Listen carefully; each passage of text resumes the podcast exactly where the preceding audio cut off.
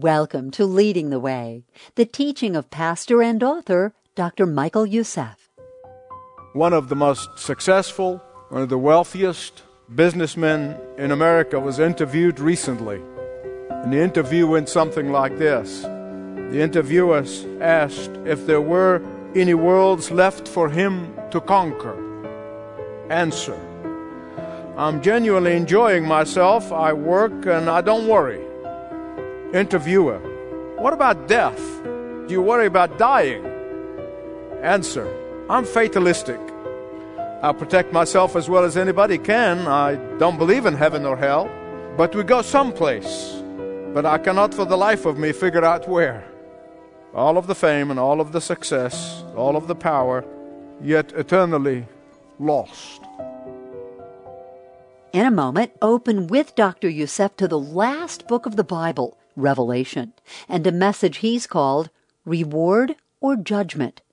This is a reminder that no matter your position in life, death comes, and then comes reward or judgment. Please do remember that Leading the Way is listener-supported. Dr. Youssef and all of the leadership team rely on God's provision through listeners just like you, people who are impacted by the worldwide ministry of Leading the Way. Learn ways to stand with Dr. Youssef at ltw.org or call and speak with a representative. We're at 866-626-4356. Listen with me now as this episode of teaching begins. If the book of Revelation is teaching us anything, it's teaching us that in this life we determine our eternal future. And there can be only one of two places in which all of humanity will end. No third, only two. Either in heaven with Jesus or in hell with Satan. Either reward or judgment.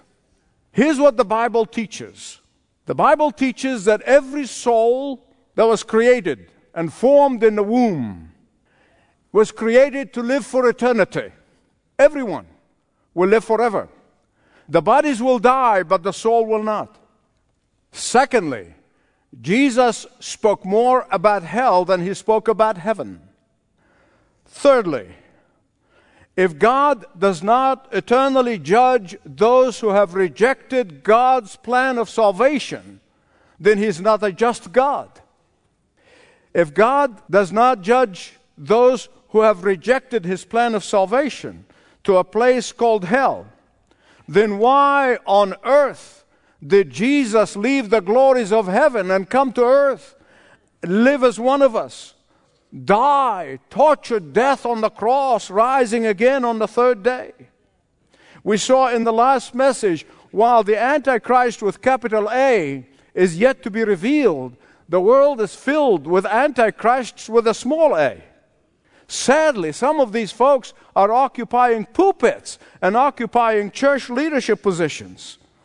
Even genuine believers in the Lord Jesus Christ today who believe in a literal hell, as the Scripture teaches, they often avoid the subject. Not long ago, I was talking to one preacher who said to me, the reason I avoid it is because it offends my congregation.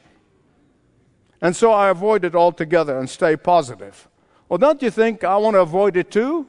But let me tell you something. If I offend you out of hell into heaven, then I have fulfilled my mission. Amen.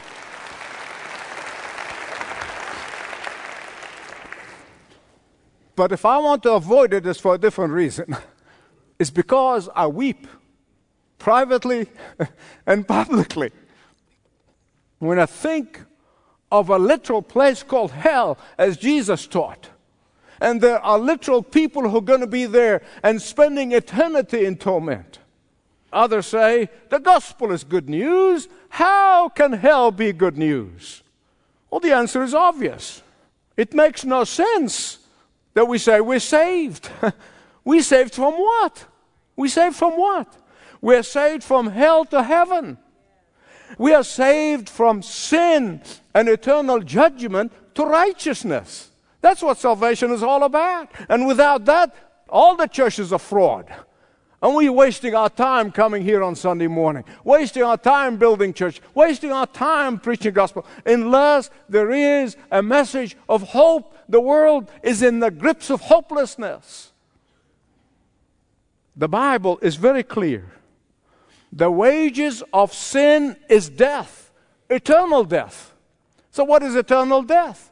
It is a separation from God in hell forever and ever. And ever. They say, well, that's bad news. But there is great news. There is the greatest news on the face of the earth. While every one of us, including your pastor, deserve hell, God, in His mercy and His grace, said when you come to Jesus, confessing your sin, receiving His forgiveness, He gives you eternal life and He takes you to heaven. This is the greatest news of all. Please hear me right. The holiness and the justice of God are two sides of His character, like the two sides of a coin. And therefore, sooner or later, there must be a collision between the holiness and the justice of God on the one hand, and a rebellion on the other, and sin and rejection of God's plan of salvation. But God is not only holy and just, but He is love. And if one rejects God's love on the cross, they must be judged by God's holiness and receive God's judgment.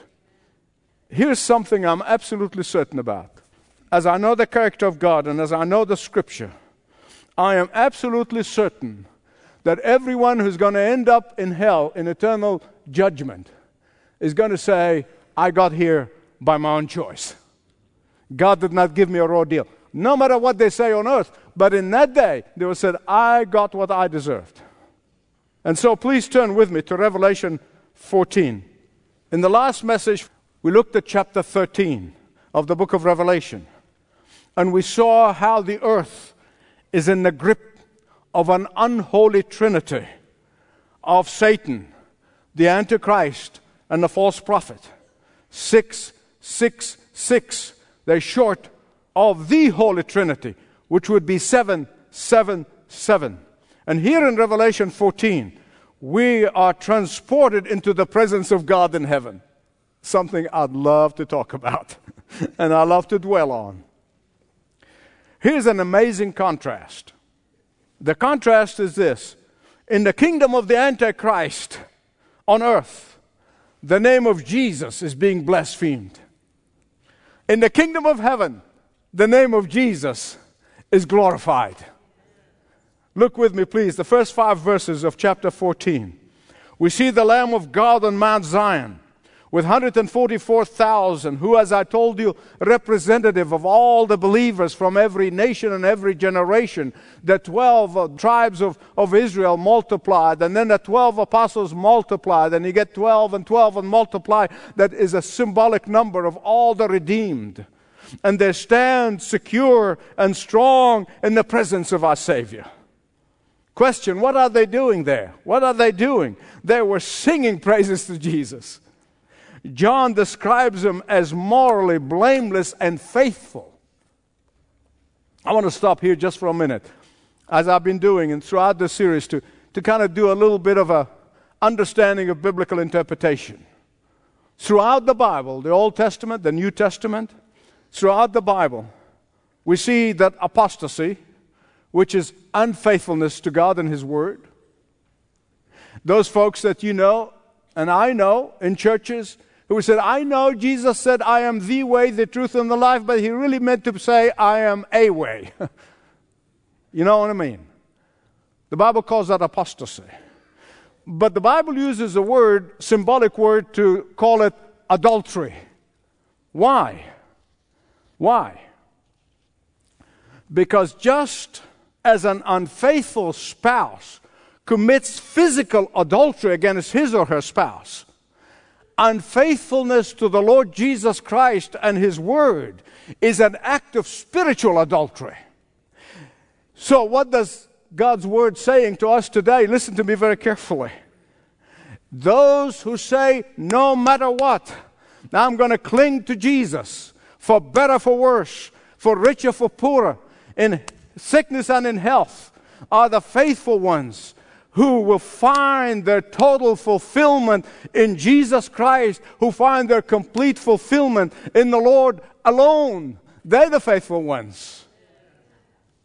I know personally, and I know some of you, when you go through dark times, when you go through the valleys, when you go through tough times, when you go through circumstances that does not make sense and you cannot even understand it, and you look up to heaven, and I've done that many times. I said, Lord, I don't understand it.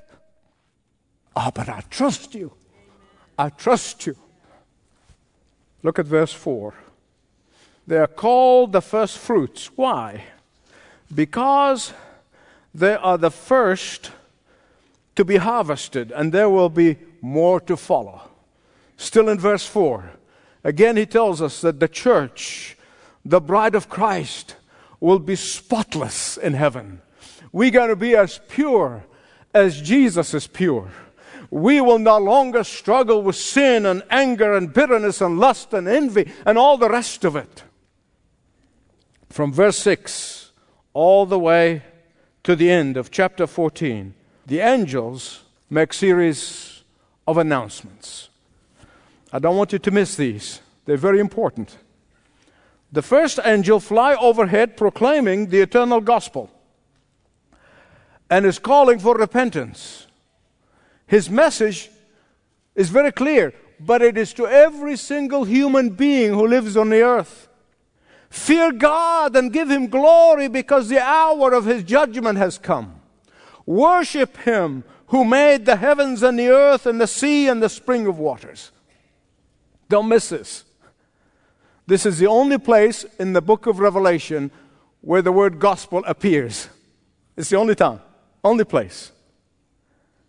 And this is the last time the good news of the gospel of Jesus Christ is going to be proclaimed to the world. It's going to be the last opportunity. It's the last chance. The second angel announces, "Fallen, fallen is Babylon the Great, which made all the nations drink the maddening wine of her adulteress or her immorality." Now, while the fall of Babylon will not take place literally until we get to chapter 18, but the announcement is made here. Please don't forget this. Don't forget this. God is not subject to time like we are. You see, in God's presence, all time, past, present, future, all exist at the same time. In God's presence, there is no time, just eternity.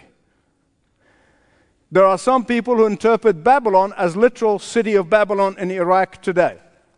Others view it as a prophetic symbol. Don't get hung up on it. It doesn't matter. You're not going to lose your salvation one way or the other. Major on the majors. Don't major on the minors, okay? Either way is fine. The problem is that those who really get hung up on it being a literal place, they got so excited when Saddam Hussein spent several $billions of rebuilding the old Babylon, the old city of Babylon. Ha! You see what's happening. And then came the American invasion and Babylon got destroyed. And then they got deflated. Don't live by the headlines. If you live by the headlines, you die by the headlines. I prefer to take Babylon as a symbol of a city, any city USA, any city in Europe, any city in the world who so steeped in secular godlessness, who is so steeped in cultural immorality, because they will fall. The third angel, verses 9 and 10. If anyone worships the beast, we saw that in the last message, the Antichrist who insisted people worshiping him, and his image, and receive his mark on their forehead or their hand, he too will drink of the wine of God's fury, which has been poured full strength into the cup of his wrath. Isn't that amazing? Those who drink of the cup of immorality will drink from the cup of judgment. This proclamation of this third angel actually suggests, to me at least, that Babylon represents that political system that's ruled by the Antichrist and the false prophet. Then verse 13 comes the next message from that angel and says, "Write, Blessed are the dead who die in the Lord from now on. And then the voice of the Spirit says, yes, they will rest from their labor, for their deeds will follow them. If you attended a funeral, you probably heard pastors preach, and it's for good reason. It's very comforting. Now, some of the preachers who take this out of context, out of Revelation context, so I want to tell you what it's saying in context. Here's what it's saying in this particular part of Revelation, that in those days, there will be such severe suffering for believers, just like we're seeing with Boko Haram and ISIS and the suffering of believers all over the world. But it's going to be global. That suffering is going to be so humongous, it's so vast, that death will be a tremendous blessing. Here's what it's saying in context, that the horror of the Great Tribulation will make death to be such a blessed rest in comparison. And so, after I grieve like you do over your loved ones, I think of this prophecy, and then I rejoice for them. Just as in Matthew 5:11, there is a spiritual blessing upon those who have been reviled and those who are falsely accused for the sake of Christ. There is a blessing for those who die in the Lord ahead of the tribulation. Verses 14 all the way to 20. Look with me, please. Here we see the time has come for humanity to be ripe for the harvest. Finally, the hour is here. The time of judgment has come. John sees the white cloud. Seated on the white cloud is the Son of Man, wearing a golden crown, and in his hand a sickle for harvesting the crop. You remember Jesus said the tares are going to grow with the wheat? And he said, don't try to separate them. You wait, because the angels, when they do the harvesting, they will be precise. No one of Jesus' children will be lost. They will then take the wheat and the chaff and separate them. This is that picture here of that sickle. No wonder people love to think of baby Jesus in the manger. They love to think of the crucifix of Jesus hanging helplessly on that cross. They don't want to think of Judge Jesus. They don't want to think of Judge Jesus. Two more angels appear. One with a sickle and the other with a fire from the altar. The angel of the altar calls out to the other angel with the sickle. And he said, take your sharp sickle and gather the clusters of grape from the earth as vine, because the grapes are ripe. Talking about humanity, of course. Although John will return to this global event when we get to 16:16, to be specific. He introduces it here in chapter 14. It just gives us a little introduction, as it were, before he gets to the subject. And that is what's going to take place on the plain of Megiddo, as people call it, Armageddon. What is that Armageddon? I'm going to introduce it just like John did, and then we'll get back to it. The word Armageddon comes from two Hebrew words, Har Megiddo. Har means plains. Megiddo is the name of the area. And it's a strategic region in northern Israel. And it is a place where many historical battles have been fought. Through the years, many historical battles became famous. That's why it could be more symbolic than anything else. The most recent battle, the last battle ever fought on the plains of Megiddo, was in 1918 between the British Army and the Ottoman Army. Armageddon has been a crossroad for travelers. Although it's inland, it's really close to the coastal city of Haifa. In fact, when you stand on the mountain, you can literally see the Mediterranean from the mountain, which would make a logical site for a D-Day style of invasion. Har Megiddo, or Armageddon, is about 50 miles north of Jerusalem. But the focus of the final battle is going to be Jerusalem. That's really where the focus is, because that's where the Antichrist is going to set his kingdom. As I told you, the Muslims believe that the Mahdi is going to come and is going to rule from Jerusalem, their Messiah. But during that battle, The Bible said the blood will flow for 200 miles. Just to give you an idea, the whole nation of Israel from north to south is 263 miles. It's a horrific scene. It's a horrific scene. And that, when every time I look at this horrific scene, I said, Lord, I pray that we'll be out of here before that happens. In the next message, I will see the seven bowls of judgment upon the earth, which corresponds to the plagues of Egypt. We'll look at those closely. But I want to close by telling you this. The Bible is a collection of 66 books. They're written by 40 authors in 3 languages, on 3 different continents, in a span of 1,600 years. It consists of history, drama, poetry, law, prophecy, and yet the Bible is one book. It's the most remarkable thing when you think about it. God's Word is amazingly consistent because God is consistent. And the God of Exodus who sent the plagues on Pharaoh, rebellious Pharaoh, is the same God who's going to judge those who rebelled against His plan of salvation. When the 7 bowls of plagues unleashed, John writes, with them, God's wrath is complete. But don't ever miss his vision of the victorious believers triumphant over Satan around the throne room of God. That when Jesus entered Jerusalem, it was fulfillment of Zechariah, but it's also a vision of the future when he is the King of Kings and the Lord of Lords. When every knee shall bow to Him, and every tongue, whether they agree or not, going to confess that Jesus Christ is Lord, to the glory of God the Father.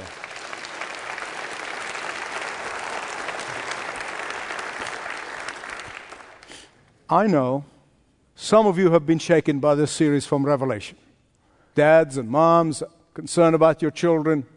Trust me, the last time I checked, I was flesh and blood too. And I care deeply about my family, my grandchildren. But here's what I want you to listen to very, very carefully. I'm coming close to the end. This is important.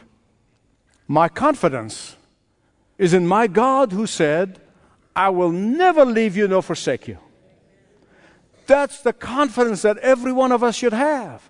Listen, this is part of what I'm talking about, this faithfulness, that you trust God no matter what. I have no fear in me whatsoever. Not over my family, not over you, not over my congregation. No, not at all, because I know of the faithfulness of God. We've seen it over and over and over again. He will not tempt us above that which we can bear. And so whatever happens, He will be there with us every step of the way. The question is, are you certain that if He comes back today, you'll be with Him in heaven? Will you be with all of those who have been redeemed by the blood of Jesus Christ? Thank you for listening to Leading the Way Audio with Dr. Michael Youssef. Get answers to questions about your eternal destination through a conversation with one of our team pastors or counselors. Start your conversation at ltw.org/Jesus. Now, before we close out today's programs, here are some testimonies our team recently received. We thought you would be encouraged to hear how God is working. Lisa in Virginia says, I have not been living like I should. Yes, I went to church, but when I left, I would go back to living the way the rest of the world does. I had no happiness or peace within my heart.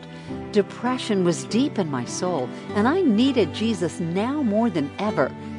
I gave my life to Jesus today because of Leading the Way and Dr. Youssef. Lou in Nebraska writes this quick, simple note to our team. The Leading the Way radio programs pointed me to Jesus. Thank you. If Leading the Way has impacted your life in a special way, call our special testimony line at 877-941-7934. Just follow the prompts when you get there. 877-941-7934. And learn more about Dr. Youssef and the worldwide impact of this ministry by visiting ltw.org. This program is furnished by Leading the Way with Dr. Michael Youssef.